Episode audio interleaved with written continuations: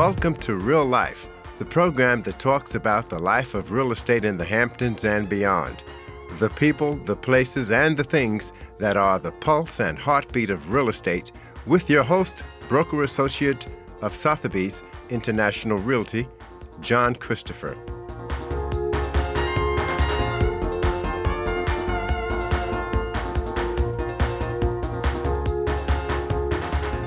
Welcome back to Real Life. And this is your host, John Christopher. And today I have New York State Assemblyman Fred Thiele.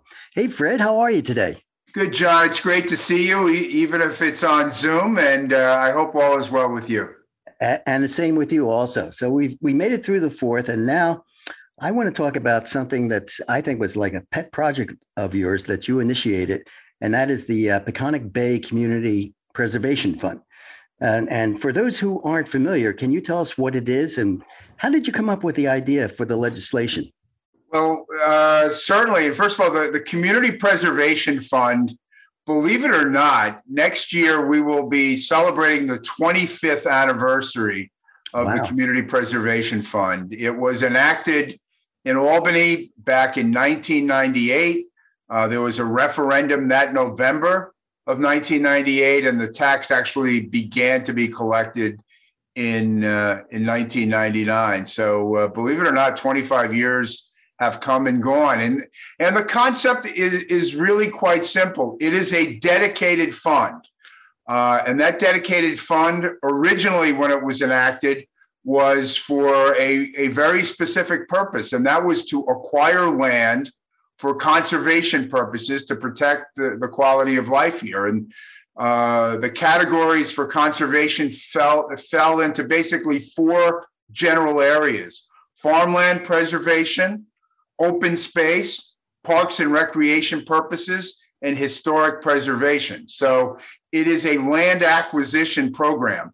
Uh, since then, about five or six years ago, we added an, an additional category where up to 20% of the funding can be used for water quality uh, uh, protection projects, projects that improve water quality. Because we learned when you're talking about community character, it's great to protect the land, but water is so important out here that you also have to be protect, able to protect uh, water also. So it is a dedicated fund for land and water quality conservation. Um, and it is financed with a 2% real estate transfer tax. Every transaction, uh, virtually every transaction, uh, has a 2% real estate transfer tax applied to it. Uh, there is a uh, an exemption on the first $250,000 of the purchase price. Uh, so nobody pays any tax on the first 250,000. But um, and that that real estate transfer tax has generated since 1999 has generated 1.9 billion dollars for billion? With a B. Billion with a B uh, for land and water conservation, and is particularly since the pandemic and the uh, you know the the, the uh, rather heated real estate market has been you know, has really generated a lot of money. As far as to where, where the idea came from, uh, I, you know, I'd like to say that I had a eureka moment and thought of it all myself. That would not be true. Basically, we saw that something similar was being done in Nantucket. It, it was actually something that came to the attention of Judith Hope when she was the town supervisor in the town of East Hampton her and her late husband Tom Twomey would fly. Tom was a pilot. They would fly once in a while over to Nantucket, and she learned about it there. Uh, so I, I, I am quite honest when I tell people that on the East End we stole the idea from Nantucket. I like to say that we stole their, they, it was their idea, but we perfected it um, because we were able to take that concept of a of a real estate transfer tax and apply it here on the East End. And what I, I think the genius of, of this actually is, is that it allows conservation to keep pace with development. When development is hotter, you know, and the real estate market right. is hotter like it was during the pandemic, and we feel like we're under siege out here because there's so much activity, it generates more money. So conservation is able to keep pace with development. And I think that is why it has worked so well. Uh, through the years is that you know as uh, as we here out here on the East End as uh, the region has become more and more popular more and more people have, have wanted to come out here and, and to be here it has generated more money for us to preserve the places that are special. Because you know in a balanced community you know some areas are going to get developed. And you know we we certainly need economic activity also but we have to balance that development with the, the things that make the area attractive and why people want to come here in the first place. It's a wonderful uh, concept. Uh, who controls the funds, by the way? Uh, each, it's it, we say Peconic Bay Community Preservation Fund. There are five towns in the Peconic uh, Bay region. Those towns are East Hampton, Southampton, Shelter Island, Southold, and Riverhead. So those are the five East End towns. Each town has its own dedicated fund. So the town of East Hampton controls their fund. The town of Southampton controls their fund. There are actually five separate funds in each town. It's the town board that makes the final decisions. Each town has an advisory committee to make recommendations as to which lands should be purchased and what, what projects should be undertaken. So we try to get some objectivity out there as to you know getting the best lands and what are the best projects to do. But ultimately it's our town governments that make the decisions. Uh, they control the fund they administer the fund. Uh, they determine what lands are going to be acquired. The one thing i should also mention that was part of when we had to have the uh, uh the, the, fund uh, implemented is is that it is a willing seller fund the towns can't go out there and use eminent domain and, and condemn people's land. You have to be a willing seller. And the, the position of the state legislature back in 1998 was that, uh, you know, we were giving a new and extraordinary power to the local towns on the East End. Um, and they wanted to be cautious on, on how it was going to be utilized. So, one, uh, the seller has to be willing. Two, it has to be pursuant to a plan that after a public hearing is adopted by the towns so that uh, you know there's some rationality into the lands that are being acquired. Uh, the public has a lot of input into it and we're respecting people's private property rights all at the same time. Wonderful. Um, i noticed that uh, in 2022 the, the revenues were 4.4% lower than in 2021 how did that come about well, I think you have to look at it in, in, the broader context, and that is, uh, as you know, because you're in the field, uh, you know, the real estate market can be somewhat volatile, and this can be a volatile revenue stream. Uh, you know, for example, in 2008, just before the Great Recession, uh, the fund generated about $96 million a year for that year in 2008. By 2010, because of the Great Recession. It went from 98 million to 40 million, really a, a precipitous drop. Um, and through throughout most of the last decade, the fund generated on average where, where, the fund is usually between in the five towns somewhere between 90 million and 100 million but you know when the federal tax act happened in 19 in 2019 taking away the uh, the the SALT deduction the state and local tax deduction that had a little bit put a shiver through the real estate market here. And it you know the amount dropped to about 77 million. Um, but from from 2019 it was 77 million.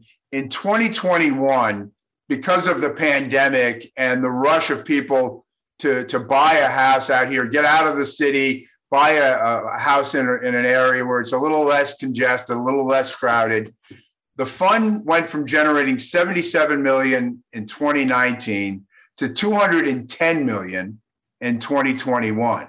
Jeez. It virtually tripled. And that will tell you one, how many transactions took place, they, right. and also how prices increased. So when you say it went down by 4.8% in 2022 thus far, for the first five months. You're comparing it to the most uh, prolific year in re- real estate transfer tax revenue in the 25 year history of the program.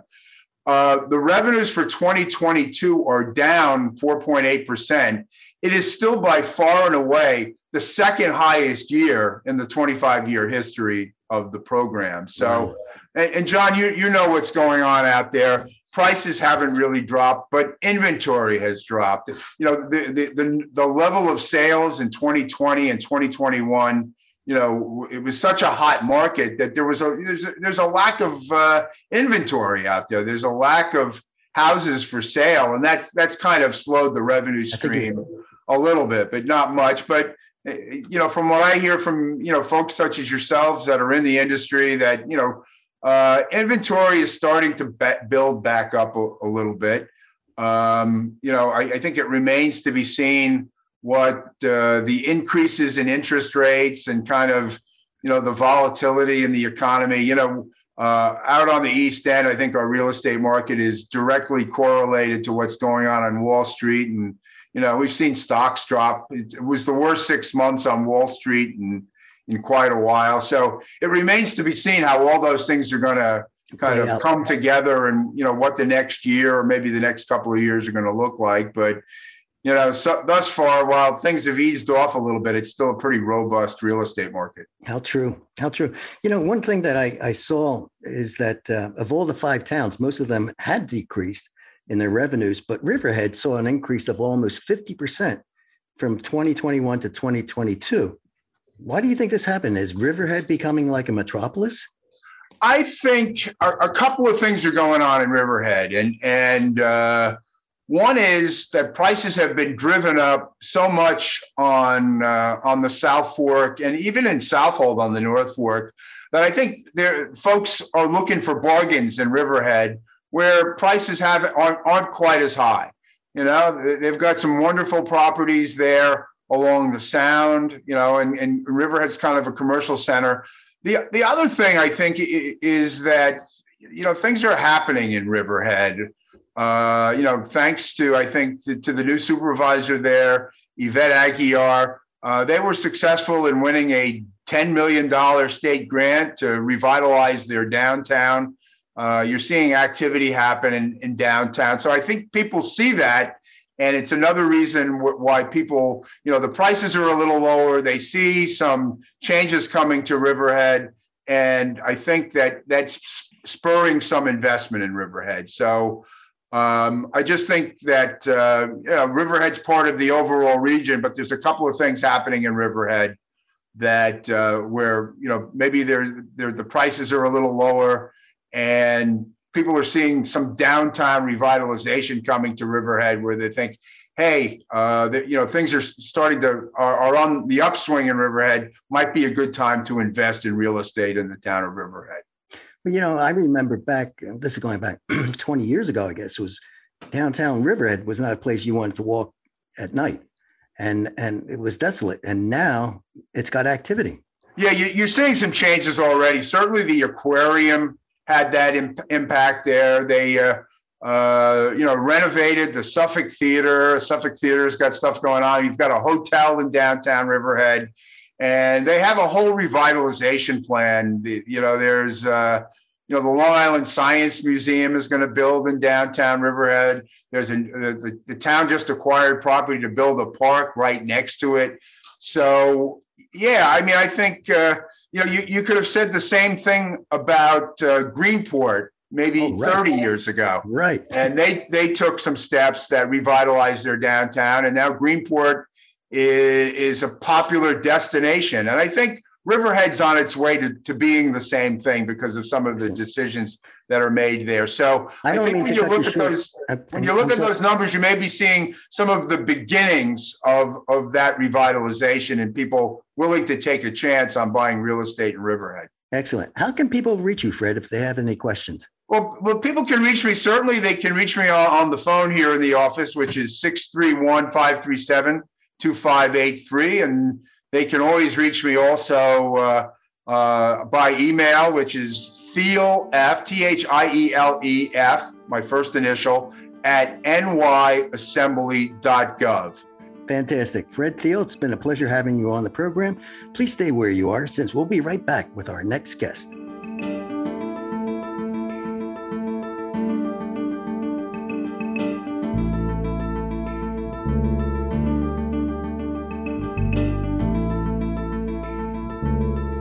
Welcome back to Real Life. And this is your host, John Christopher. And today I have the top 1% of agents in the country, Lylla Carter. Lylla, how are you today? I'm really super. I'm very excited to do this together with you, John. Well, um, I'm excited to have you on the program because, uh, you know, you have a lot of um, education and information about uh, real estate here in the Hamptons. But before we do that, let's talk about you. You didn't come out of your mother's womb doing real estate, right? Like most of us have. Joke here. But anyway, you know, I'm sorry. Ask because um, I, I remember one of my first real estate classes somebody said that the teacher, who I'm sure you know, um, said, "Look, you know, you guys are new at this, and when somebody asks you um, how long have you been in real estate, you can say feels like forever."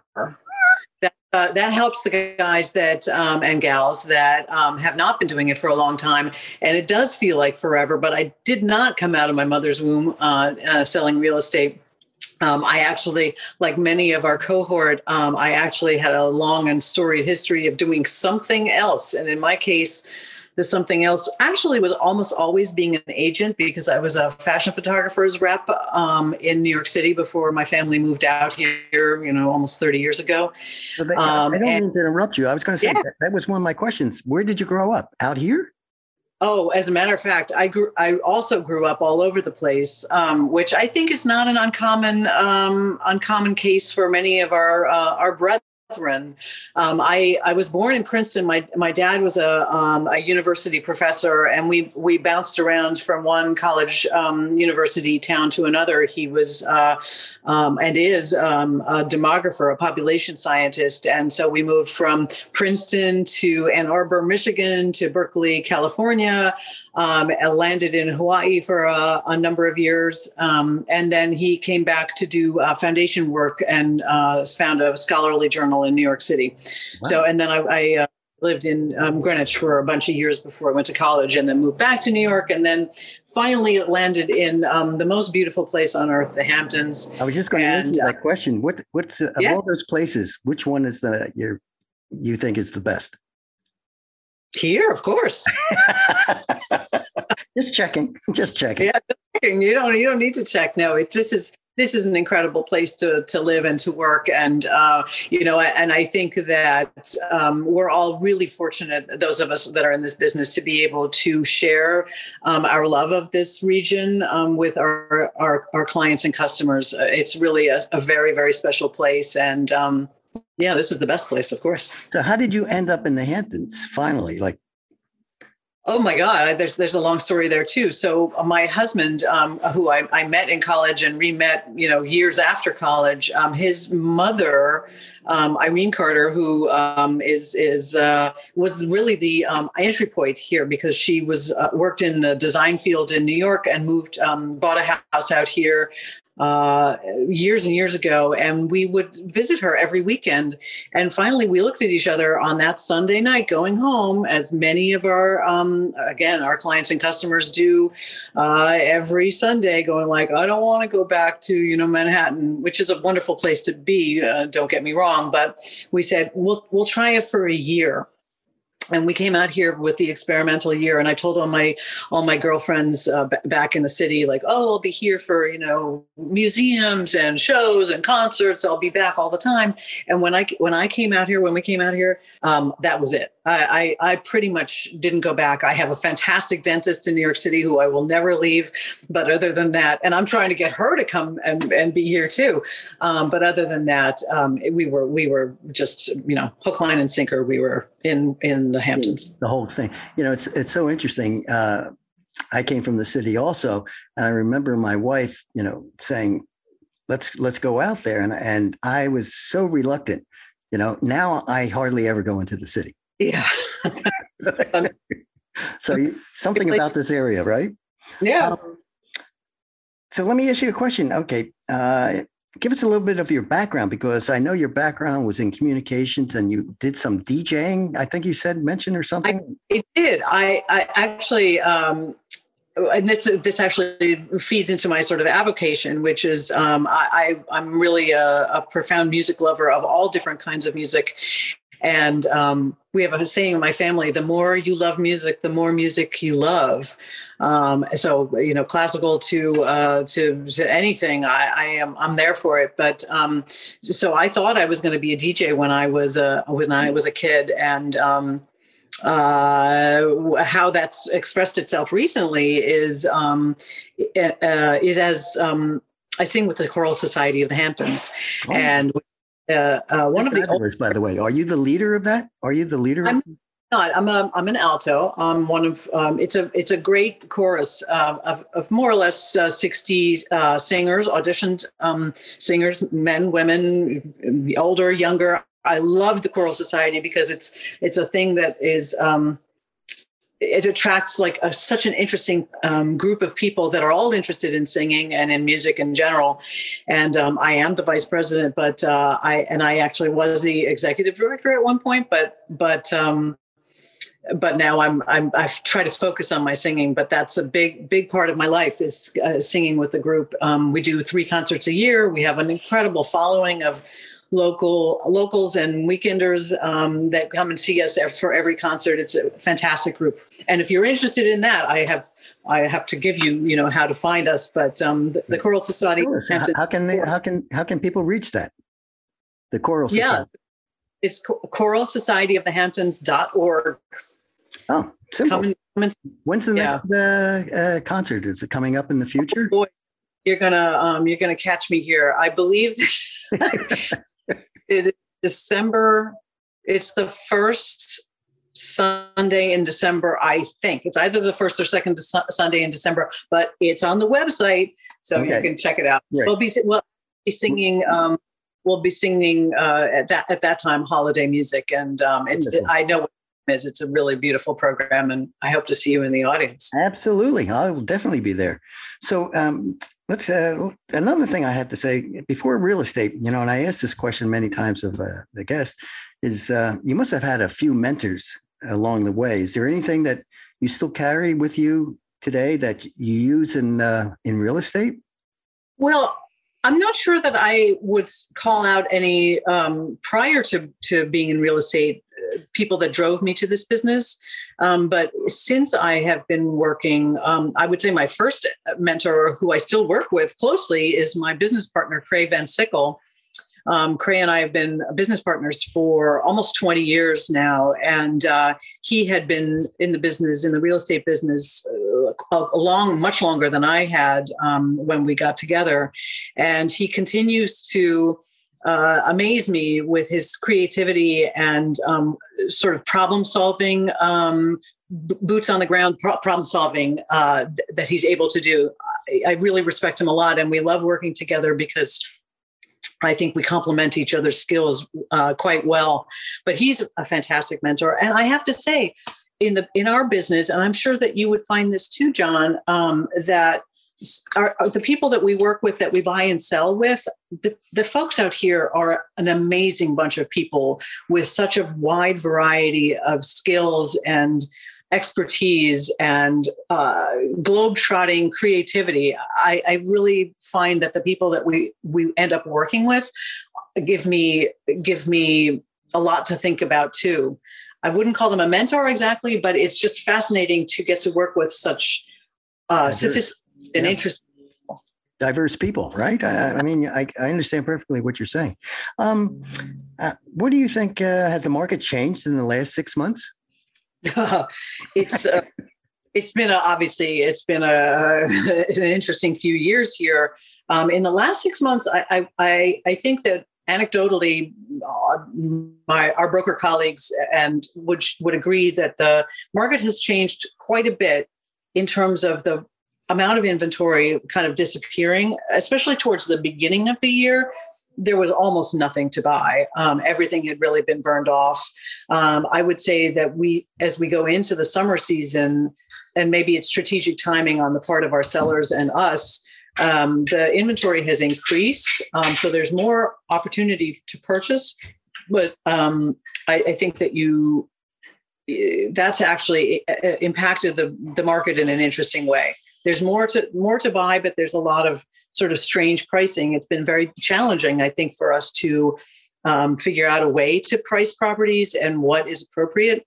Uh, it's funny, you know, the the sellers sometimes say to me, "Well, let's have this property appraised." It's like, what are you talking about? The appraisers come to us for, you know, the the the oh, information. Oh, yeah. Coming to the agents and asking the question because you know we are the ones that have the uh, you know blow by blow um, boots on the ground timing of what things are worth and even even if we're immersed in it and we are it still can be a challenge to figure out what the what the correct price is that being said I think that the market has become a lot more rational. So when things are priced appropriately, that that's when they sell. And if and if you've got something that you're selling today and it's not it's not trading, you know, or getting attention pretty promptly, the price is uh, the price is right. high. Absolutely. Yeah. Um, have you been involved in any uh, bidding wars? You know, last year, the year before, almost every transaction I was involved in was was a bidding war. Um, this year, probably less so, but I think they're still happening. And um, but again, I, I, think it's happening at a rate that is much more reflects a rational um, marketplace. So it's not hysteria. Um, people are are very well versed in what value looks like, um, and so bidding wars are definitely still happening on, on properties that are priced appropriately because right. they're and because there's not that much uh, available and so um, people um, people that are educated in what value looks like um, will will jump in with both feet for sure what kind of advice do you give uh, buyers that uh, if they get into a bidding war i think you have to I, am a big proponent in in trying to be as as rational as possible. Um, exuberance is great. Um, there's a lot of adrenaline um, for us as brokers and sometimes for the buyers and the sellers, the, the principals as well. But but I, I, I really counsel you know rational, calm, cool, collected um, kind of thinking. So my advice to a buyer in that situation is to really think about if this is something that you really want to do and if you and if you're you totally prepared to do it bid as much as you possibly can uh, and and walk away and be prepared to walk away because um, because overspending for something that you don't have you know all the, the love for is just um, you know it's not a happy situation people end up walking away from things that they think that they've overbid on so i um, when i'm working with buyers that is my counsel is really to be um, very very sanguine and calm about uh, about the approach Excellent, excellent. Um, have you seen any shift in buyers once now that many work uh, remotely? Oh, of course. I mean, that's that's the paradigm shift out here. This is going to be a whole different world. Um, if you can work four days a weekend, you know, have have like long weekends and work here, people are really coming here and staying here, and that is, is a trend that I think that we've been seeing for the last twenty years as before remote work, quote unquote, was even a real thing. Right. Uh, people that had their hands on the reins of their career were often able to um, schedule their work around being here for long weekends. Um, Lula, I, am sorry, but we have to jump. Uh, yeah. How can somebody get in touch with you? Because uh, you know you have such a, a lot of uh, real estate knowledge. yeah, I can share. So uh, I, w- I would be delighted to meet with anyone. Um, my my uh, email is, and I here's my name, which is spelled so challengingly, which is L Y L L A at Saunders S A U N D E R S dot com, and my phone number is 631 875 1976. Lylla Carter, it's a pleasure having you on the program. This is John Christopher for Real Life, broadcasting here in the vibrant village of Southampton, New York, on the only NPR station on Long Island. Thank you so much for listening, and in the meantime, be sure to have an awesome journey.